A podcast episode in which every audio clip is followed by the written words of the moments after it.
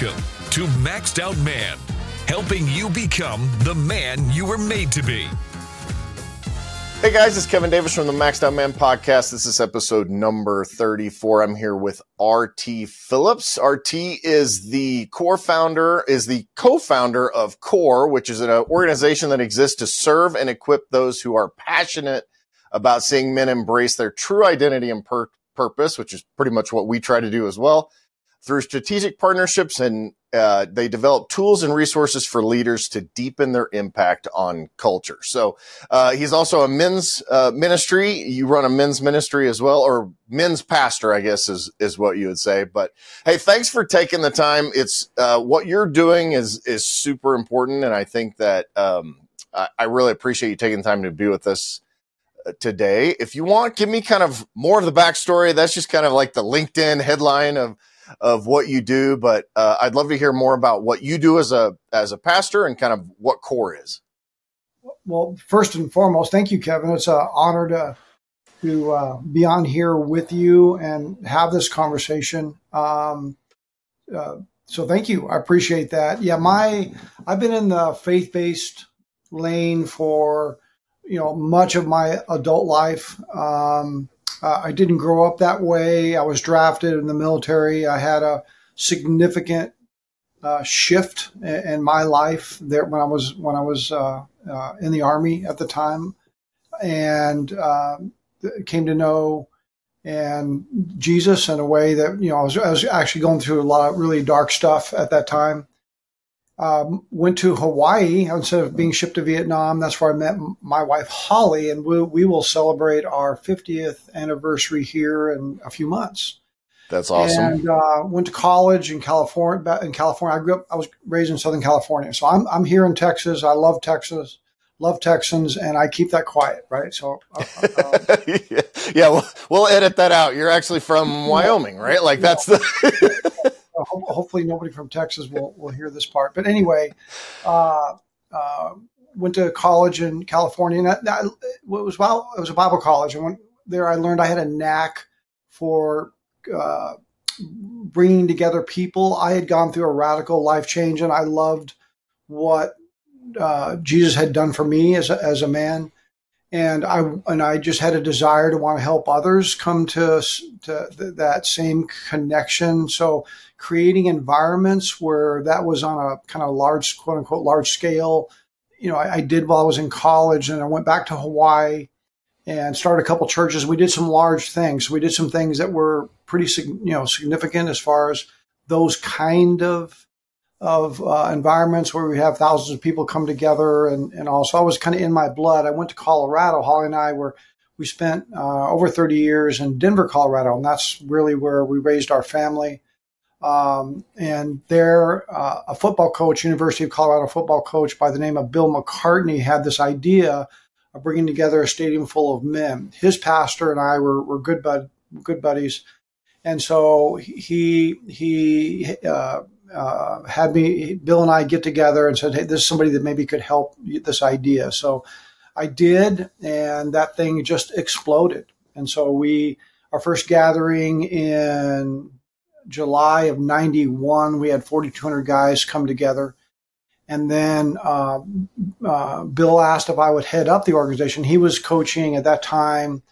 You know, it was a, a you know they'd won the national championship. Um, you know, it was a it was a you know very demanding job but bill's mm-hmm. passion was definitely for men. He saw a lot of the deterioration taking place within the young men that he was working with around the country and wanted to out of his faith wanted to do something about it and create an environment uh, where you know his whole thing was a man's man's a godly man. So and so i got involved and that thing just exploded. It was really we've never seen anything like that uh, in our country. We were you know, in the five years that I was president, we we had uh, you know, almost 5, 000, 5 million guys come together in stadiums around the country.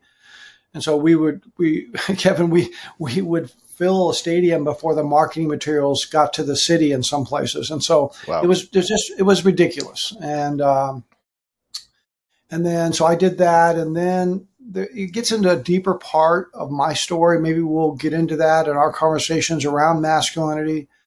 but uh, there came a time where uh, I, I, was strongly being urged uh, a, a sense from God to a deeper level of surrender and openness to Him. Uh, more and more subconsciously, like a lot of us guys, I think, I think just about every guy I know, we, we can be drawn into that our our um, validation as a man comes out of what we do, mm-hmm. and just because you're in the faith based area, because yeah, I, I had a genuine love for Jesus and all, but deep down in my own brokenness, I was being validated by the things I did versus who I was. So that that that that statement there is pretty much yeah. everything for me. So, uh, worth probably uh, circle back on that conversation, but because I didn't get it, because I I missed it, because of deep down that blindness in me that I I, I knew that God was everything. I knew that He was the one that gave me life and purpose. Uh, I absolutely knew that But underneath that, Kevin, was a, a need for him to help me be important. And it's a subtle thing, but unchecked, uncheck that thing in there becomes can become self-consuming. And God was trying to get me to to face that in a way that was very very difficult for me. Uh, I couldn't fix myself, and I it went through a slow death experience over a period of about 20 years where eventually in, in I, I, lost everything. So mm. I, you know, we lost our savings, lost our home, lost self respect. Um, it was just a very, very difficult but amazingly wonderful time where I finally gave up doing everything that had worked for me all my life to do important things. My daydream as a young pastor was to fill a stadium full of men. So before that ever happened, that was so my dream. All of us have dreams, right? My dream was that. Well, I got to do that in ways that nobody's ever experienced. You know, by uh, at one point, I had, I had the only time in my life, Kevin, I had a vision. You know, it's a different story, but I had a picture of a million men in Washington D.C. Well, mm-hmm. that happened in October yeah. of 1997 this picture that three years before that God had given me actually happened. I say that not how important I am, but the, that guy, that broken uh, former drug hippie guy that came to life in Jesus, uh, and all of a sudden gets to experience the beauty and seeing lives changed. Uh, and I and I was quote unquote living my dream, but deep down, slowly, that was the very things that were the, the things that validated me were becoming my idol. Mm-hmm. And God wanting to free me and so and so I, I hit bottom. I came here to Austin, where I love, I love, love, love. We talked a little bit here before I jumped on uh, that Texans are the best, and I'm saying that I'm, you know, I'm living in California, Hawaii, and Colorado, but Texans are awesome. But I hit bottom here. I just took a job, and God did this burning bush experience for me that that got down into an area in my life that I realized that it wasn't about my performance, but it was about what He believed about me, and uh, and it just shifted everything. And out of that came what you said, core. So what I do, what my I work with my son and I we we seek to develop and help men not take 20 years to try to fix themselves, but learn what it means in our identity uh, to be shifted around who I already am, and out of that gratefulness live. And so, yeah, so a quick little background of, a, of an old guy. Old guy, yeah. I mean, congratulations, first of all, on 50 years. We just celebrated 28. Um, and um, it's funny how everybody's story can kind of intertwine a little bit. My my um, daughter-in-law actually is in the army and was stationed on Oahu. So uh, ah. a little, and I, you know, are were you army? Yeah. Yep. Yeah. So so I mean, you you basically were at the same base, so that that's kind of interesting.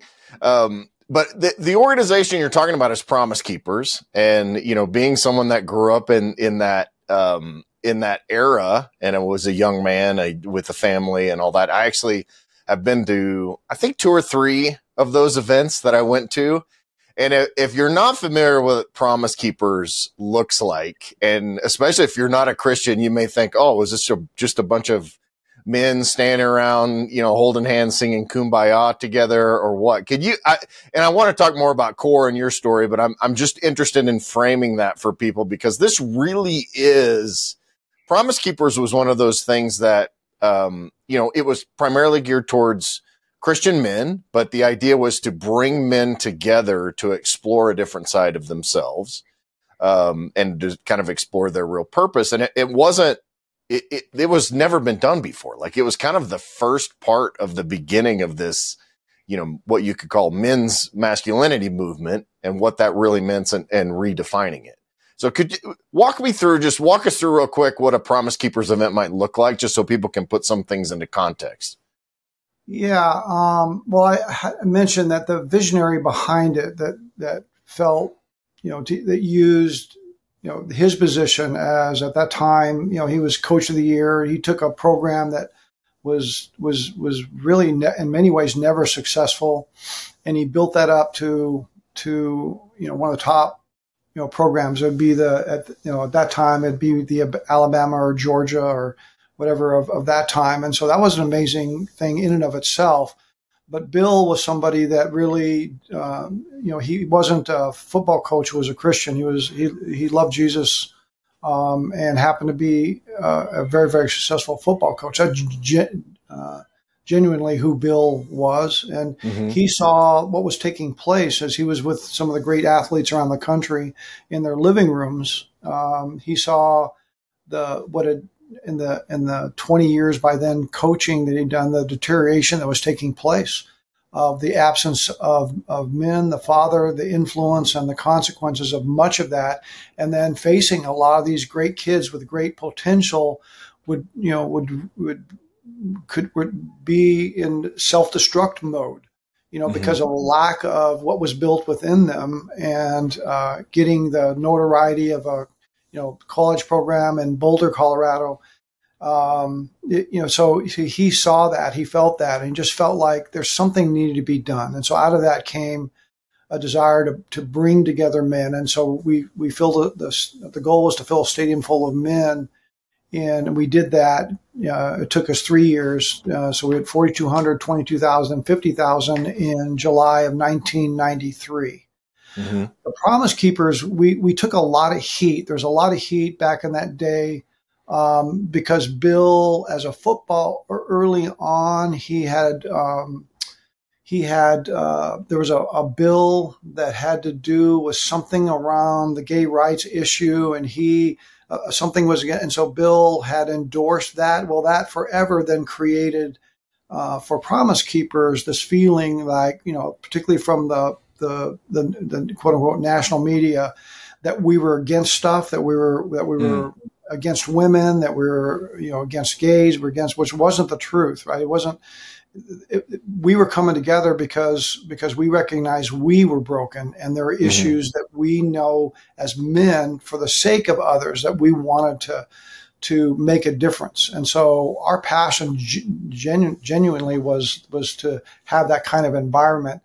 But we we uh, it, it, was incredible because the the speakers the music all the things we did was to create an environment where number one men you're not alone Mm-hmm. You know, the, the, things that you may feel that you're struggling with or your hopes and all, uh, that you're not alone, that there's a move going on of guys who really want to come alive, what it means to truly represent the kind of masculinity that's known for what it gives, not what it takes. Mm-hmm. And so uh, it was it was combustible, right? So that the gathering of 4,200 became 22,000 because guys experienced in there – something very, very incredible of an embrace of our, you know, I'll use, you know, as a, uh, as a follower of Jesus, we sensed a presence of an affirming God who did love us for where we are, but yet wanted to bring out of us, you know, to take our eyes off the narcissism that all of us were living and uh, begin to look at and give up our life for others. And so that, that was, you know, that the combination of those those things of just needing to know that there are other men that were where we were and struggled and yet had the same hopes. And then a sense of God's affirming and meeting us where we are, regardless of how broken we, we were. Uh, it just exploded. And so that mm-hmm. 4,200 became 22, became 50, became, I think the next year was 270,000. Next year was 600. Then it became 1.2 million. And this is in stadiums. Right? It was just something we'd not seen. Well, what was going on? There was a genuineness of taking place within the culture that was seeking to tell what masculinity uh, attack uh, men. And, and much of the, some of the attack was justified in the sense that, you know, we were increasingly leaving the home. We were increasingly, you know, their men would use their strength at the expense of women and others. Like the, we would, there would be protests everywhere we would go. Um, and, and I, I, this is, this is, it may sound like I'm just is the truth. I, I, never, and I've had at times literally scream at me, say things at me, say, say, you know, some, some, some, uh, not so nice things, uh, to me. But, but I, I genuinely love them as a whole. Uh, many of them face the pain of what it was like to be in a situation where they were hurt deeply, deeply by someone that was supposed to love them Mm-hmm. So, and so, and they knew they had sisters that experienced the same thing. They thought this idea of all these men streaming into stadiums was going to reinforce a kind of masculinity that was going to result in greater hurt and pain. So I got why they were there. So I'd never, never judge. I know, so it was never, mm-hmm. I, I, but, but uh, I mean, there's great stories we won't go into where we actually would invite in and they would sit in my booth and just had a different experience of actually what did take place.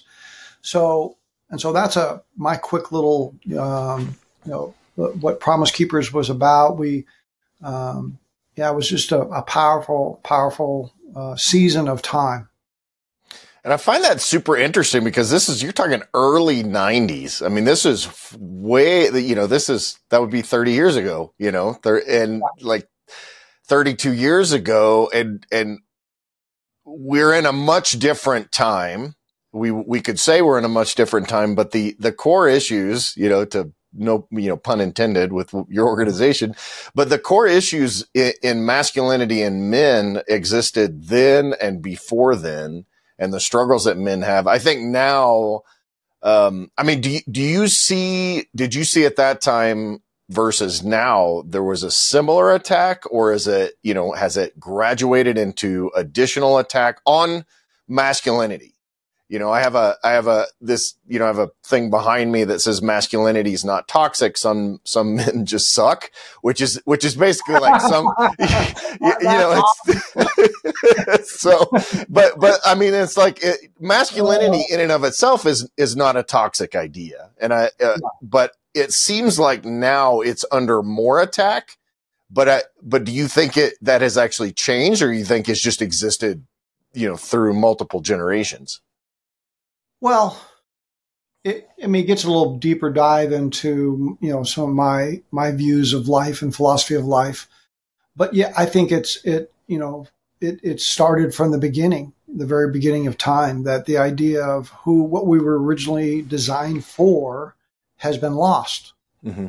and so and so for those of us that you know uh, uh, the the faith that draw from the original design of who we are who I am was was we had the freedom to live life out of not needing to think about myself first. It was other focused.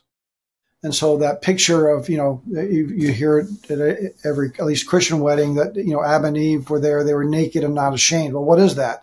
There was a, they, they saw each other uh, out of the beauty of who they are and how to love them versus what my own self so when you begin to focus everything that starts with, which is what I struggle deeply with, around the need of what, how is this going to help me, and then mm-hmm. and then and then I'll love you. Well, that that was lost. That that ability, the freedom to live other centered, was lost. And what what what that brought to us was living life out of first of all, what does it mean to me? And so and so you, Kevin, you and I know uh, as we as we work with guys you have these extremes. So you have this, you know, this hyper masculine survival of the fittest uh, masculinity, right? And so, mm-hmm. and so, you know, there's some good qualities to that, you know, and all, but you want to make it this, you know, again, that macho masculinity to take control and to drive your life and all, which is at times very needed and wonderful, but that you can also have that passive uh, masculinity that basically uh, goes wherever the prevailing wind sends it. I'm just going to be the nice guy, and mm-hmm. so I'm here to be nice and to and to and it's good to be nice. It's wonderful to be nice, and uh, it's good to to you know those elements. But the, the two extremes that we have within masculinity are are both into themselves. It's the same pro. It's the same issue. Yeah, you know the same issue, and that's self absorption. You know, it's it's about me and um, and that we need a kind of masculinity that the starting point isn't about me, but it's about you. Mm-hmm. And that's the freedom that's beginning on a whole new level for me and living life out of the the, the slow um, uh, the the scar tissue of my own narcissistic living as a man, as a husband, as a father, as a as a follower of Jesus you know, there's a deeper level I'm beginning to experience that that brings more the best out of who I am, not because it's about me, but it's about you. Yeah. And I mean, and those two extremes, the way I usually think about them is you have like special operator, Navy SEAL, soldier going in to do a job, going in to do a mission. Obviously, that's not the time to talk to your buddies about your feelings right? And yeah. and re- and really you know go go down that road. But but when you're when you're holding your new baby daughter in the hospital you know lying in the bed with your with your bride you know that that is a whole different side. There there's nothing any less masculine about that than than the other. And trying to find that balance between them i think of what a lot of men do that i've seen is they put on and myself included is you kind of wear these masks, right? Like we almost put on that hyper masculinity mask as a way because it, at somewhere in our in our system we feel that the other side of that continuum shows weakness. Yeah. And and I I don't know if that's something you agree with or not, but oh, a hundred percent, Kevin, hundred percent. Much of what I try to do is I, I say this all the time. I think the guys that you know that I have the opportunity to speak in their lives are sick of me saying this all the time. I go, there's a reason why the Bible goes out of its way to reveal the weaknesses, the failings, and the sins of its heroes. Mm-hmm. It goes out of the way. Well, you know, A, that points out probably there was another writer than uh, self consumed writer to reveal how broken all the heroes of the Bible uh, were. Well, it's because it points to the that there's a greater uh, uh, sense and opportunity out of what God has done for me, and that what you know what you described was you know weakness is. I think you got to help help a man embrace his strength. You got to first help him embrace weakness, mm-hmm. and so and so for me, you know, I talk describe that 20 years of a slow free fall it, it was it was I, I, I was so tenaciously not willing to face the own depth of my own weakness that was keeping me from understanding the beauty and the depth of who I am. My that mask you described wasn't a purposeful. I'm going to wear a mask. It's all I knew. I mm-hmm. just tried to. For a lot of the our guys that we're you and I are are are working with and trying to help, it's the best that we know the best that we know is to try, you know, mm-hmm. and so to try to be heroic or to try to be serving or, you know, it's doing it out of something that's not out of who we are, but it's out of a, a need to perform. Even in, in that, even over a long period of time is self-destructive. And so it really needs to come out of uh, a deeper understanding of embracing weakness so that we can tap into strength and that strength will help us then overcome that weakness. And what does that exploration process look like in in terms of you know because like I said, as far as masks go, like we have this. I feel like a lot of men we're we're doing some marriage ministry um, mentoring with a couple now, and we had this conversation last night. He was talking about changing from basically a self-employed person to someone that is actually going back and, and being employed and he was he was struggling one of the big struggle is this this pride not really not prideful in like a in like a boastful way, but you know, we all have pride, but in a way that he was worried about losing his identity by not being the go-to guy in, in his own business. So what is that kind of, you know, in exposing our weaknesses, what does that, what does that process look like? And I mean, I know you went through it for 20 years. So I mean, take as long a time as you want, but what, what kind of process are you taking men through in order to get to that process? Well, I, I think you know to to know as we talked a little bit about a minute ago, um, the, the original design, you, the way you know the worth of something is what it was it was what was it made for, mm-hmm. right? So so if someone's out there on a golf course and you see him trying to smack a golf ball with his cell phone, you know there's something wrong, right? That's yeah. not what it was made, it was made for. And so you, you, the, the worth of something is is a what you know what what's the original purpose? We'd like to think we're independent, we're we're we're captain of our own souls, and we can do whatever we want to do. I think eventually we all figure out something in that's just not working.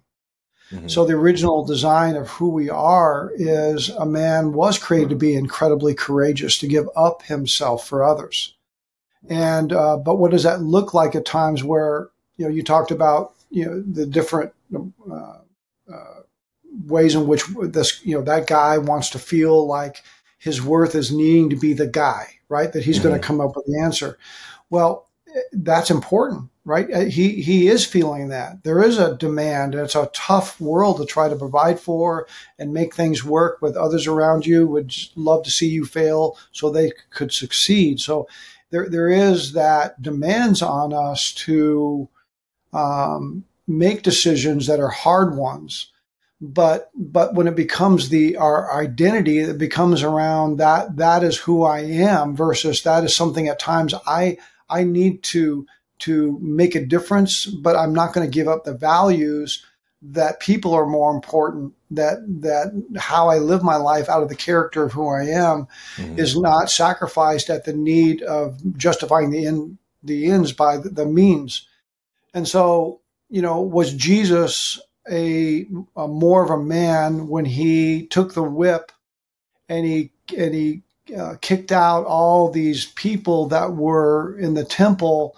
using the temple as a means for their own selfish gain and ripping off pe- the, the poor people and others to buy their things at exorbitant costs so that they you know so they could live a you know they used god to their own selfish means. So he took a whip and he enough of this crap right? This is this is not what this place was made for. And mm-hmm. so, was he more of a man when he took a whip, we know, and threw over the tables and kicked him out, or was he more of a man when, when at the most vulnerable time of his life, he got down and washed his disciples' feet? Mm-hmm. Okay, was he more of a man then? What's the answer? The answer is both. You're right. It's it's it's it's how do we live life in a way that that that meets the need of the moment and we don't take on like you described a sense of our own persona of responding out of life. This is you know out of a system but more out of a lifestyle. And so how we try to help guys kevin is that we create environments to help men have permission to be real.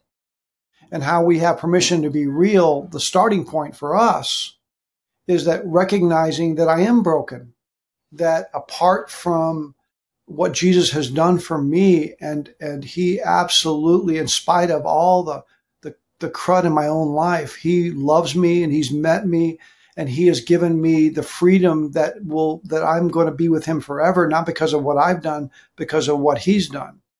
And I know this is getting into much of the audience, uh, the much of the, those listening here don't share that faith, and I, you know, I'm, I'm not necessarily apologize, but to, at least to give the answer that I'm, I'm wanting to say here the, starting point for us is to recognize that we there is a brokenness in us, but there's also an incredible authority of what God's called me to to give up my life to my to my wife, to my kids, to my grandkids, to others in a way that that causes me to be willing to um, surrender my own stuff for the sake of others.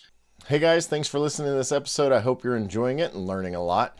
If you're looking for extra help, don't forget that I do offer one on one coaching. We can talk through a ton of different issues. I can give you guides, guidelines, and logistical help to help you take that next step or go to that next level in some of the things that you're dealing with in your life. We also have some course content, some guides, uh, and a lot of educational materials over at maxedoutman.com. For the coaching, go ahead and go to maxedoutman.com slash coaching and you can learn about that. And then just go to maxedoutman.com for everything else. Thanks for joining us. Now back to the episode.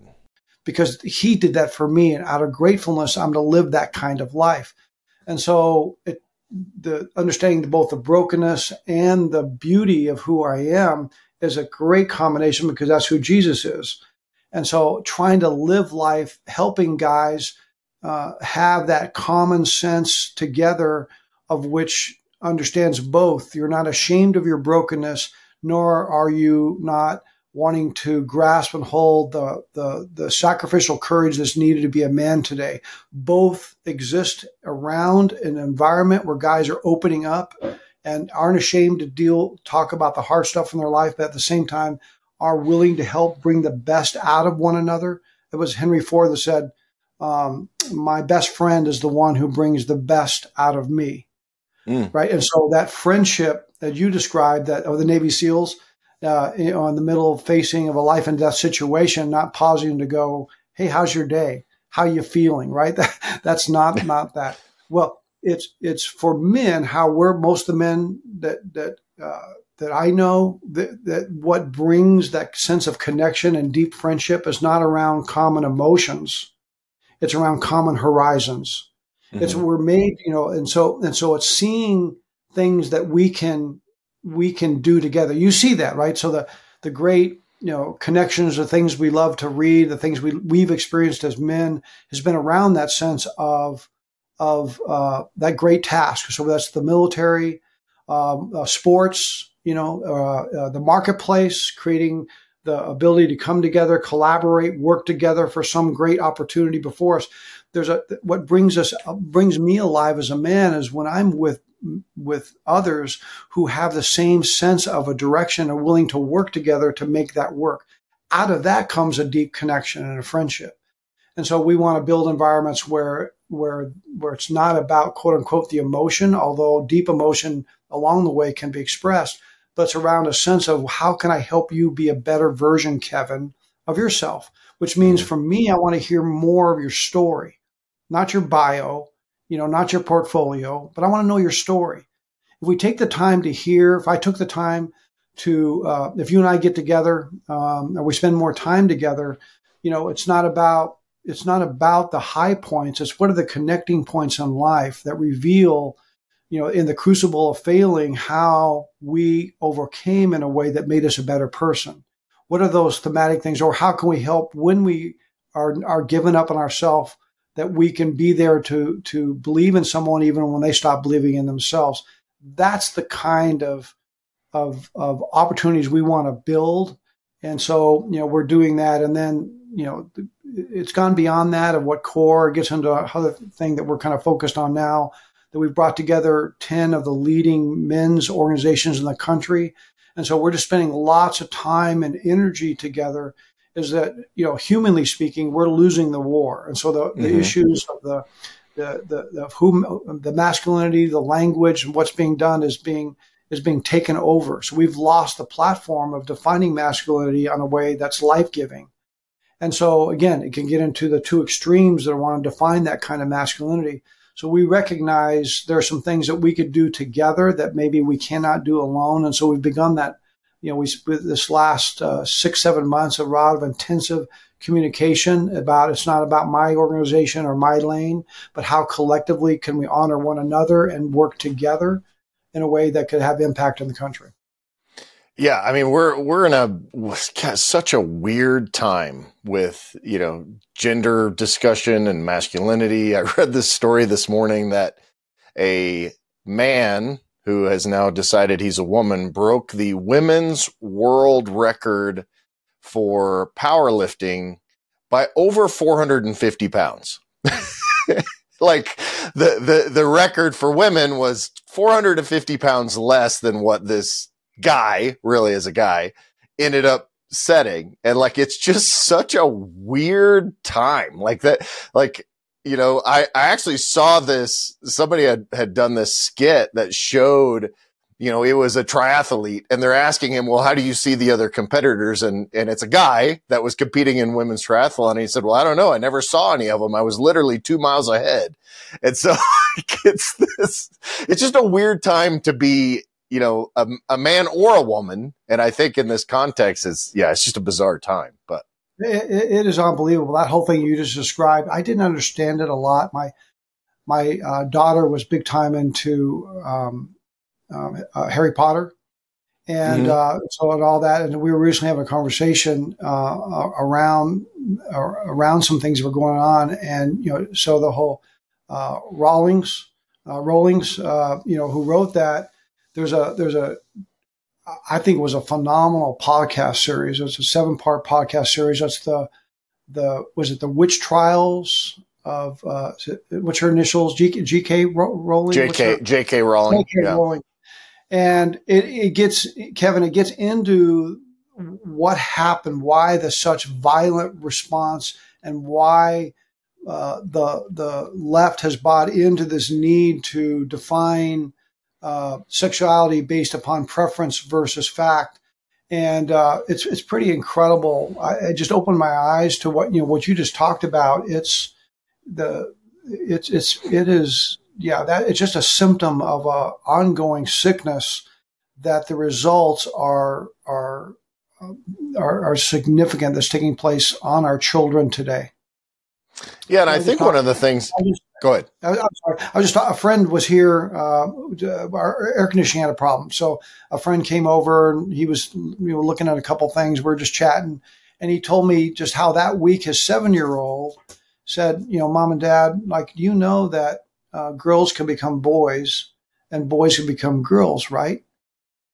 And there's a seven year old. This is Texas, right? So and so that conversation is like, what, what, and is is, is very very real yeah. And if we don't have a strong sense of a definition around masculinity, that neither is, you know, that, that again doesn't, it's not a zero sum game that we, we got to do our part. We got to stand for our stuff, regardless of what others are. There's got to be a sense of both a compassion, a love, and a willingness also to take a stand. Yeah, I have this great compassion for young men, especially. Um, because we live in a time when either it's not okay to be a, a masculine young man and or they don't really understand like what's okay and what's not okay, what the definition means. I had a conversation with my uh, youngest, and we're and you know we kind of walk, work through this, but like her perception of organized sports, male organized sports, is they're a bunch of misogynists and rapists. I'm like, what? You know, that, that makes no sense whatsoever because they were, and I was talking about, it came up because I was talking about the camaraderie and the bonding and what it, and how it teaches young men to be men. And, and so, and that was just a, that's kind of a, a prevalent ideal. And to have that placed upon a 15, 16, 17 year old boy slash young man is, is just something that like, I don't know how our society moves through that when when and dads, I mean dads of those age guys are having a hard time I think understanding what it's what's okay to teach your son. you know, like what does it look like? Yeah. Yeah, ab- yeah, you you nailed it. I it gets into a longer story, but my my uh, second son um, uh, got into some serious, serious drugs and self medicating that almost took his life out on multiple occasions. It was a long haul. But uh, without getting into all the details, much of what he went through during that time as an adolescent, uh, when he was really, really struggling and needed me and was kind of, and I wanted to help him, I, I was, my go to was to tell him what he needed to do what he really needed to hear was because he had this, he had a father that was, you know, that was at that time well known. Um, he had a son, uh, his older brother, you know, uh, you know, you know, MVP, you know, married the the prettiest girl and, and all, very successful. But he felt like deep down that he was he was the black sheep that he couldn't mm-hmm. measure up. And and what he needed from me is not to tell him what he needed to do, which I was really good at, right? And I loved him and I was trying, but in me, uh, there was a inability for me to embrace understanding that he also needed to see weakness. Mm-hmm. He needed to see the part of me that did struggle and didn't have all the answers and was always trying to, to fill the gaps in doing my best versus, you know, an honest self disclosure that I was afraid to face myself. So I couldn't relate to Christian. That's, that's his name. So I, I, Christian needed also an ability to see a part of me that I was unable to give him at that season of life. Now the whole thing is turned around because eventually I saw, you know, in my own in brokenness, we could have a relationship of our masculinity that just wasn't one sided, as you said, the facade, but mm-hmm. it was a mm-hmm. realness around a brokenness and a weakness. But yet in my world, a graciousness where God, that's the best times when in my worst moments, he can become uh, my greatest strength and ability. He loves the opportunity for me to help me do what I cannot do for myself if I'll just pause and be real with him and mm-hmm. be real with others and to be real with Christian. So a lot of the dads out there, you know, the, the best things we can do, the most powerful three words in the in the English language is I love you. The most powerful four words are I believe in you. The most mm-hmm. powerful five words is I am here for you and that I love you, I believe in you, and even when you don't believe in yourself, but I'm here for you, and I'm here for you to help Christian around uh, an open and an honesty that he became no longer afraid to share what he was really going through, what he really thought about himself, which is very dark, you know, which led to the self medicating that again almost killed him multiple times. But we as men can no longer afraid to help and embrace one another, both out of strength and out of weakness. It's powerful, Kevin. When you have those kind of environments that are willing to face uh, weakness, but in a way that we can call the best out of one another, that is, ma- is masculinity at its absolute best. And uh, so yeah, that's you know again I'm, I'm pontificating. I know, I'm forgiving. No, that's that. I mean, I, I, love that story. I think that it's something that as a dad, I have dad. I'm I'm a dad of two girls, so I actually didn't I didn't raise sons, um, but I have young men in my life, and I've had young men in my life, and obviously at one time I was one. But it's that with my own girls, I tried to show that I'm I screw up all the time like the number of times I've apologized to my kids over the years for either flying off the handle, being too harsh, being impatient, all of those things. And I think it's okay for dads, you know, and if we're talking about sons in this case, but for dads to tell their sons, look, this is a weird time for us, for, for you to be growing into a young man. I don't really know how to parent. I, I'm having a hard time understanding how to how to help you become a man because I grew up in a time that was much different than what you're growing up in. So we kind of need to go hand in hand and figure out this stuff together. You know, yeah. that that and and walk along that path of like you said, kind of getting into your your weakness, but then also understanding who who your son is at the core, who you are at your core, and to be able to walk down that path together. Hey guys, thanks for listening to this episode. I hope you're enjoying it and learning a lot. If you're looking for extra help, don't forget that I do offer one on one coaching. We can talk through a ton of different issues. I can give you guides, guidelines, and logistical help to help you take that next step or go to that next level in some of the things that you're dealing with in your life. We also have some course content, some guides, uh, and a lot of educational materials over at maxedoutman.com. For the coaching, go ahead and go to maxedoutman.com slash coaching and you can learn about that. And then just go to maxedoutman.com for everything else. Thanks for joining us. Now back to the episode. Yeah, yeah, ab- absolutely. You know, it's um, we, we need to remind ourselves when we hear the the BS around, you know, what you know, as you talk about the toxic masculinity. What, what was that statement you have behind you? Uh, oh, it says ma- masculinity is not toxic. Some some men just suck. that, that is that. I love that um, is that um, that understanding around um, the the willingness to embrace who we really are that that answers much of that that struggle. You know, there's you know, men need to be reminded. You know, I, I was uh, I lived just a few miles from the the shoot. There was a shooting in Colorado, in Aurora, Colorado, in a theater where a guy goes mm-hmm. in and just killed a bunch of people. Well, they found afterwards that um, m- multiple men died, took the bullet. Underneath them was their girlfriend or their wife or their daughter. Mm-hmm. A bunch, right? And he, so it's it's there's no time to think.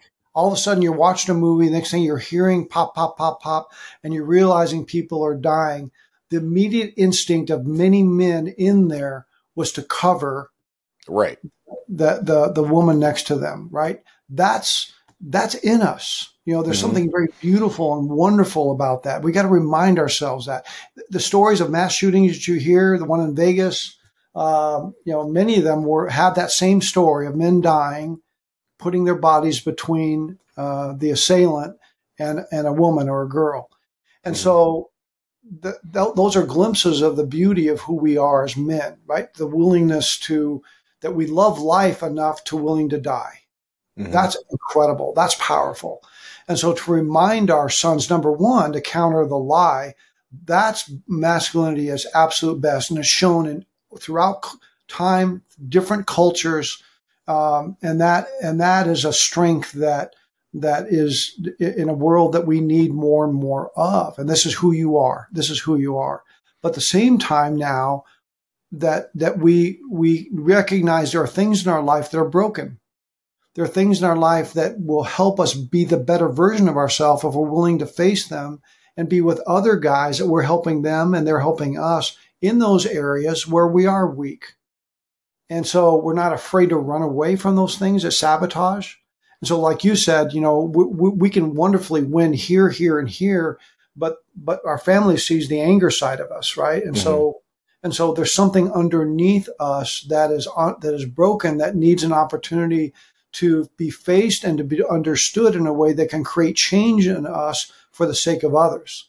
And so, yeah, that's that's you know that it's a it's a kind of masculinity to once we're clear and so what you're doing kevin is so important that you're wanting to help men through your influence and have others on there uh, define a masculinity that is powerful that is mm-hmm. real mm. that lasts once we get that then we can build from that you know what we're trying to do and the and the these leaders that have come together where you know it's not something publicly. It's going a while, but the first thing that we're going after is defining masculinity in a way that's that's very very powerful. That that that describes masculinity around our identity, our purpose, and our community, a need for one another in a way that recognizes the lies that we bought into, the truth we need to hold on to, and how it's to be lived out. And that's, you know, so it's those kind of things and that what you're doing, what we're trying to do to help a whole new generation of men in the midst of the worst time in this country's history live out a kind of masculinity that is desperately needed in the times that we live in today like none other. Yeah, I mean, I a hundred percent, and I'm super excited to see that come to fruition and see what you've got going there. I mean, it, you know, I think for whatever reason, I think masculinity at its core is a servant based masculinity. Whether that is, you know, I've, I've spent the last 28 years of my life, and I've talked about this on the podcast before, trying to open the door for my wife and the car door 98% of the time. It, you know, unless there's a physical reason I can't get to the door, she will wait for me to come open the door. Not in a like princessy way, but like that's just what we do. So that's a, that's a way to serve people um, you know, serve my wife. I open the door for men and women going into the store. And I know this is a weird, controversial thing. You know, you've had women that I don't need a man to open my door. Well, of course you don't. You, you have two arms and two legs. You can, and you walked there. However, this is me serving you. And there's a, there's a sense of masculinity around that to where I'm serving. And I, I love that you, you know, you and I are both Christians. Um, a lot of people are listening are not. However, you know, there's some real even if you're not someone that embraces the whole ideal idea of Christianity and the truth of Bible and what Jesus did and all that thing. So like take take the the faith and belief side out of it for a second. If you look yeah. at Jesus as a man, and I've been watching The Chosen. I don't know if you've if you've watched that yeah. that show yeah. at all, but it's a fictionalized obviously it's a fictionalized and dramatized version, but I love the way that they depict Jesus yeah. because he's funny, he's sarcastic, he's irritated with his disciples. Yeah. Um, it, it, but at the same time, he has a real softness. He can connect to women on a very masculine level, yeah. But with, you know, but in a, in a more, you know, to meet their own femininity. What a lot of people don't realize, especially if you've kind of grown up around the artwork that's, that depicts Jesus, Jesus did not look like a 110 pound female. Jesus was a carpenter. Back in the day, they didn't have DeWalt power tools. They were using axes and huge knives and they're dealing with timber and the, like Jesus would have been a fit guy. He had, he had spent every, probably from Joseph had taught him how to be a, an apprentice. He had spent at least 25 years, probably 20, 25 years working with his hands and being a carpenter. So he, he, he was as someone that you would describe as like the man's man. Like yeah. But at the same time, he did the ultimate servant servant masculinity, which is like give your life up not only for those around you, but but all of humanity. That's the story. Yeah. That's the story of the Bible. Yeah, I that's dead on. I I, I think um, we as the church have failed in so many ways. Um, the the world, the community, because the artwork that you described came out of likely uh, an emphasis around uh, spirituality that's based upon more of a, a, religious perspective versus being real, being being you know, uh, and that and that um, the, one of the biggest enemies to to the the Jesus that we that you and I would hope that others would come to know, it's us because we what we're saying is that you need to be holy to measure up. You know, you need to perform, you need to do this. That that that was the enemies that Jesus in his time that he faced. You know, the biggest mm-hmm. enemy to Jesus wasn't the Romans, who were the greatest world power at that time that were suffocating the life out of Israel. That wasn't the number one enemy. The number one enemy was religion that sought to base its uh, its need to control people through you're the expert and you the others you need to measure up based upon these these laws and principles that ultimately you're never going to be able to live up to right and and so and so you know the chosen uh, what they've sought to do is to bring a reality to who jesus is in a way that's counter to centuries of a. I, I, I, that that what I'm saying is that's way overstated. There are so many beautiful, wonderful people who've reflected the reality of Jesus throughout time forever. But I'm just saying, as a general principle of religion, it's really failed uh, the that and that and that really is you know impacts again into what we're talking about, and that's identity. That's mm-hmm. around what you what you're attracted to is saying, hey, this is a, a, a version uh, an imagined version of Jesus that draws from you know a number of truths and principles from there, but in a way that's very real. Right. Well, that's that's life, right? Your some of your best moments, the the the guys and maybe some women are listening to some of your best moments, some of my best moments of life has been when I've had a chance to just be real, mm-hmm.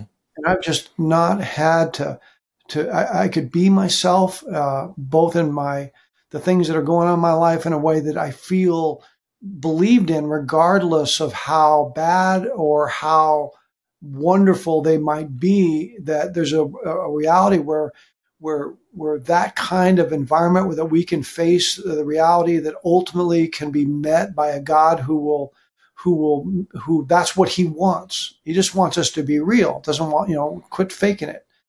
But uh, yeah, that's what you're saying is dead on. Regardless, out there of those of you that you know may have zero um, religious background and all, I think there's there's hope for you around an ability again of finding in environments where uh, those who are not just acquaintances, those who aren't quote unquote even just friends, but th- can you do you have somebody that you can be absolutely real with in a way that um, can bring the best out of you without being feeling that you're being judged. Mm-hmm. That's wonderful. And could you do that for that guy? When you have that kind of commitment, you can work it out because we weren't meant to do this alone. I think ultimately we can't get done the things that we would hope around masculinity, struggle, culture, children, you know, all the stuff we've talked about you know, ultimately to work that out, it's got to be done, I, I, believe, in community where we can have that same, that, that, that same common desire to want to help one another live that kind of life. Yeah. And I mean, I think for most men, myself included, I mean, I go to church, so I'm with men every weekend. However, I don't have a lot of close friends locally. Most of my friends, just because of the nature of my job and what we do and um, my companies and all of that. Most of my friends are are located all over the world. So like a lot of my interactions are like this. They're video calls or FaceTime or text or or whatever. What are you what kind of advice do you give men on trying to find those connections? Like where do we where do we go to seek out those kind of things? Cuz as a guy it's you know, we don't we don't have like a a um a friend dating app to let let's you know I like cars I like this I'm a hunter I like these I like golf you know and then you can you can like match up you know swipe left or swipe right for your uh for your male friends like how what what kind of guidance are you giving men to to kind of find that connection? That's a great question. I, I also like to ask you that. I think I'd love to hear your answer to this question. Um you know, for me, I guess it's been in the experience where I have an opportunity with a guy to get beyond again the the portfolio, the you know the the you know, fun stuff. Like we we we everything doesn't have to be serious, and it can't be serious, right? So I I love guys that we can be have fun, be be real with. You know, I'll call those acquaintances. And then there's friends who know a deeper level or, uh, of who I am. Um, and so that's, and all, but the kind of thing that we're talking about here, what I would d- differentiate between brothers, like I, you know, acquaintances, you know, when you die may show up to your funeral. Uh, friends, for sure, all of them are going to come to your funeral. Some of them will speak at it. But brothers, and I'm using that as a deeper level of what, what you're asking are those who will carry you out. And that's not the first time they did that. Mm-hmm. Right. There was a genuine experience around some time in life where you needed them and as well as you did for them in a way that helped them make it when apart from your being there and willing to go the extra mile for them, they wouldn't have or you wouldn't have made it, right? That's that's what I would differentiate. How I found that is that those who I thought could be that is that when I open up and when I d- deal with things that I find out they have an inability to return that. Mm-hmm. And so, and so they're wonderful, they're gracious and all. And I can give examples of it of just at a really dark time in my life where I really needed that level of connection. I was around some guys, I was living in California at the time and, and it was a group of wonderful guys and, but they had an inability to be vulnerable Mm-hmm. Right. And so, the, you know, vo- is it inability or is it unwillingness? I think it's both. Yeah. I think, I think, you know, I, am just, I'm, I'm giving them, they're good guys, really, really good guys. Uh, and I'm seeing them, I'm picturing them. And, uh, um, and so, and so I, I, use transparency and vulnerability different. Transparency is just being open and honest. I, I right. hopefully I've been, I've been transparent here but I've yeah. not been vulnerable. But I've not been. There's certain vulnerabilities. If I told you uh, some things that were going on with me and my struggles that would be improper, maybe to to bring up here, uh, mm-hmm. because it gives opportunity to be misunderstood and be judged. Right. But that's a gift right. that we give one another. So back, what I look for and I found is guys who are willing to go there, willing to, and vulnerability isn't just about the crap in our lives. It's also about the hopes and the dreams of our life, mm-hmm. right? It's, it's just not one sided. It's not just, you know, catharsis of a dump around, you know, the deep dark stuff, right? We, and, we, and by the way, on that, we don't have to be graphic. The Bible's never, you know, the, the, there's not a need to be graphic. It just needs to be open, right? And so, and so I don't have to go into all the, you know, details, but just an openness around issues and things that I may be going through out of fears. You know, this season of my life, am I going to, you know, I lost everything, so I don't have a lot of savings and all. At some point, or am I going to face the consequences of losing everything because of a financial situation I'm currently in that I can't provide for my wife, right? So that's mm-hmm. an honest. I was just vulnerable there for a moment. Yeah. And so and so you know having someone where I can be open and to and to connect with at times I'm not just struggling that alone. But again, I think I have the original design having an environment where I can I can deal with those kind of things with others in a way that the shame of what I don't want to face those myself. Like that, that's a hard one for me. Um, but that I can find then a freedom in a way to recognize that ultimately, uh, do I really believe I'm serving a God who's greater than my own bullcrap? Yes.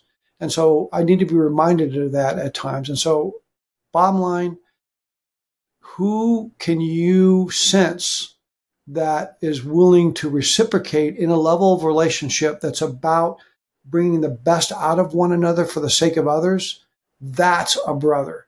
When you're in environments where they love hearing and they're open, but they're not willing to go there, that, those are those are that's a that's a friendship. That but that's you know you don't want to invest deeply there. You want to find those few, and so you, I'm assuming, have found a few that you can be that that right now are currently with you in mm-hmm. proximity but are with you can be with you that you can start off right wherever however long you've gone. You can start off at that point i'm assuming. Is that your experience? Yeah. you you can actually go there.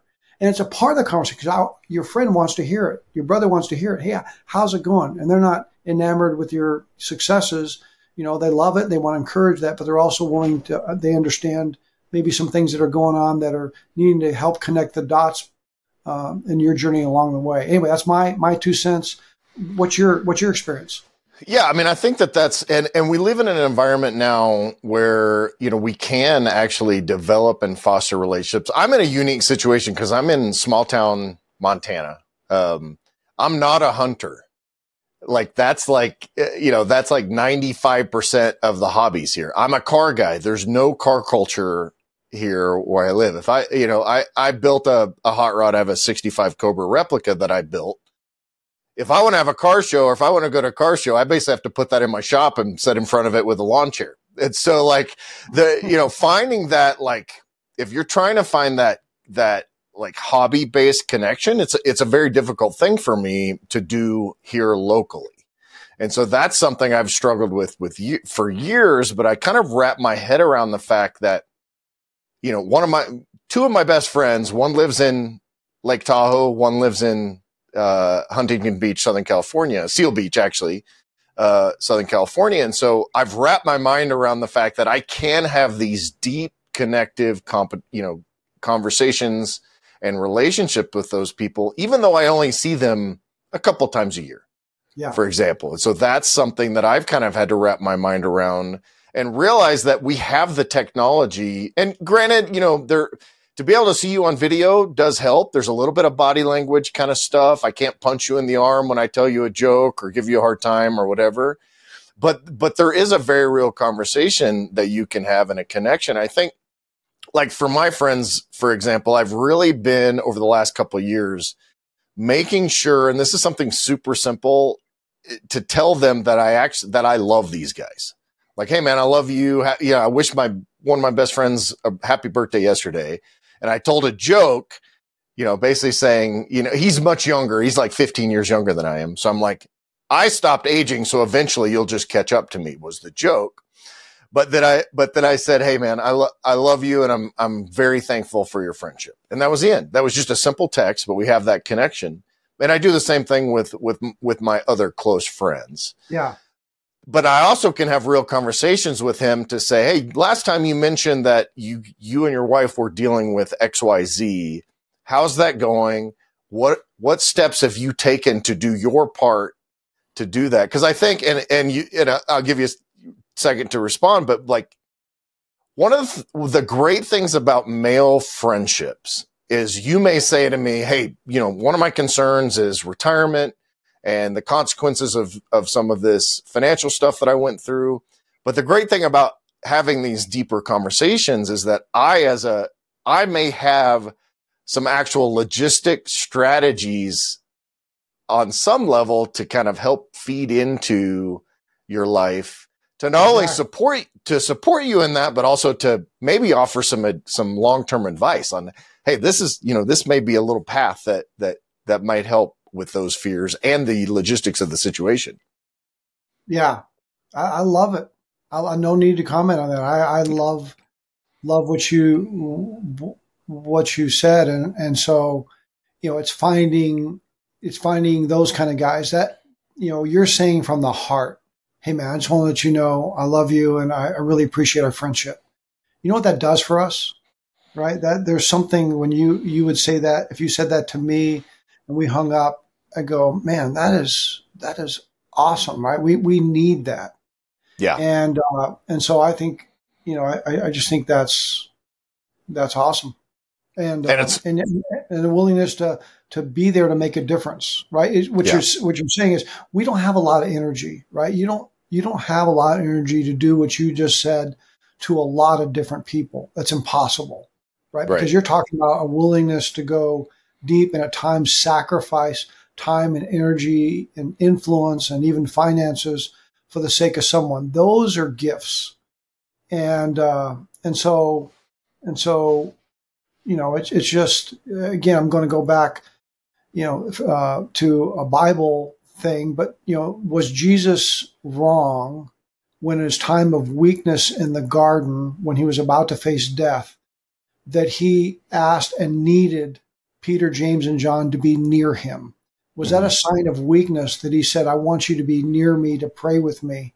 Uh, was that weakness? No, it was beautiful. It was wonderful. And, and if, and if God, that we would believe God himself in the flesh had that kind of vulnerability to say, I need brothers to be with me at a time when, when it is going to be uh, the greatest challenges that I've ever faced that have never been faced again in our world in the mm-hmm. history of the world, right? And so it's wonderful to have that and to need that and to recognize the place for that. And there's a lot of guys that you're listening to this and going, you know, I don't have that. Well, it's it's you know that first step you just described it is looking for those common denominators that we share as a building point for a much deeper connection.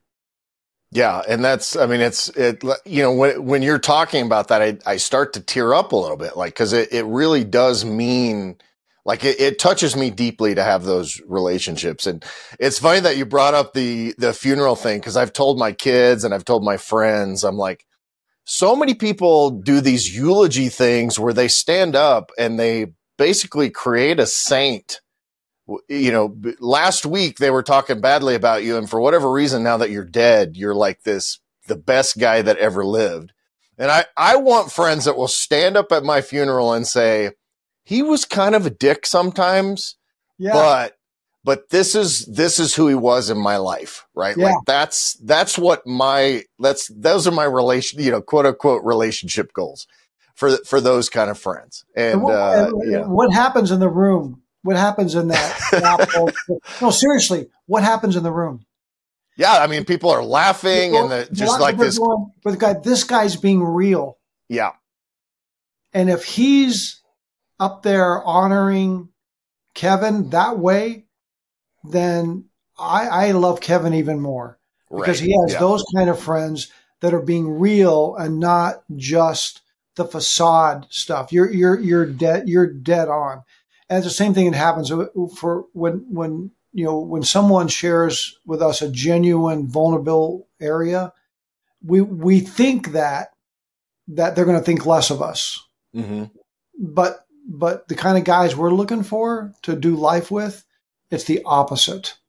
You know, and it's and we love it when they're when they're that with us because we think more of them because it's being real.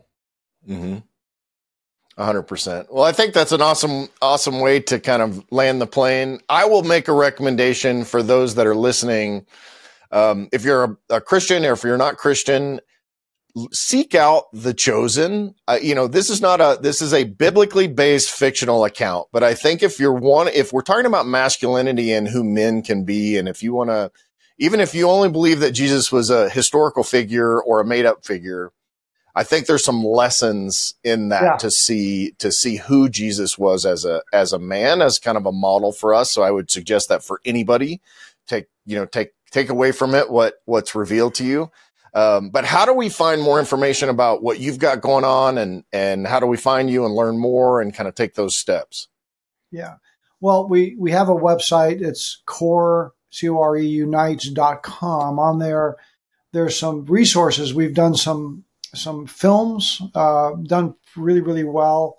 I don't know if you have a chance to see them, but they you know, they vary from famous people like Mariano Rivera or you know the naval SEAL, Navy SEAL kind of guys, but the average guys, a tattoo artist in the Northwest to you know struggling issues. But we we use the power of story that is watched. It's about ten minutes long, but then our question is, what part of that story connected with you? When we begin to talk about it, we found it's a great way to give us permission to talk about the more important things in life in a way that kind of kind of enhances the relational connection. So that's what core, a, a rough uh, thing around there. What we're working on with these leaders in the country, we're still under the radar. And so there's some things that um, in the months ahead, and maybe we can circle back. Or I got some great guys that will be some great candidates for you in the show here. Phenomenal guys uh, that you know could fill in and you know add a lot uh, more, more, It'd be fun to maybe do a little roundtable thing. You know, we could have three yeah. or four of us, three or four of you guys on here to at least kind of talk about that. I thought that w- that would be actually really interesting and fun. So yeah, yeah. And these guys, they all love. It so happens that they're they're all they're all they're cigar and whiskey guys, right? So there's a common denominator. I don't know, not everybody. That's not necessarily my thing, but everybody else uh, thing. But yeah, their their point is they're just real guys, and uh, yeah, but with with profound insight. Yeah, let, us uh, we'll, we'll, let's circle back. Awesome. Well, I thank you so much, RT, for coming. I thought this was super interesting, and and uh, yeah, I, I think we'll probably need a part two or three at some point too. Hey, bless you and what you're doing. Thank, thank you, so you buddy. If you're looking to really maximize your life and become the man you were made to be, head over to maxedoutman.com and get your journey started today.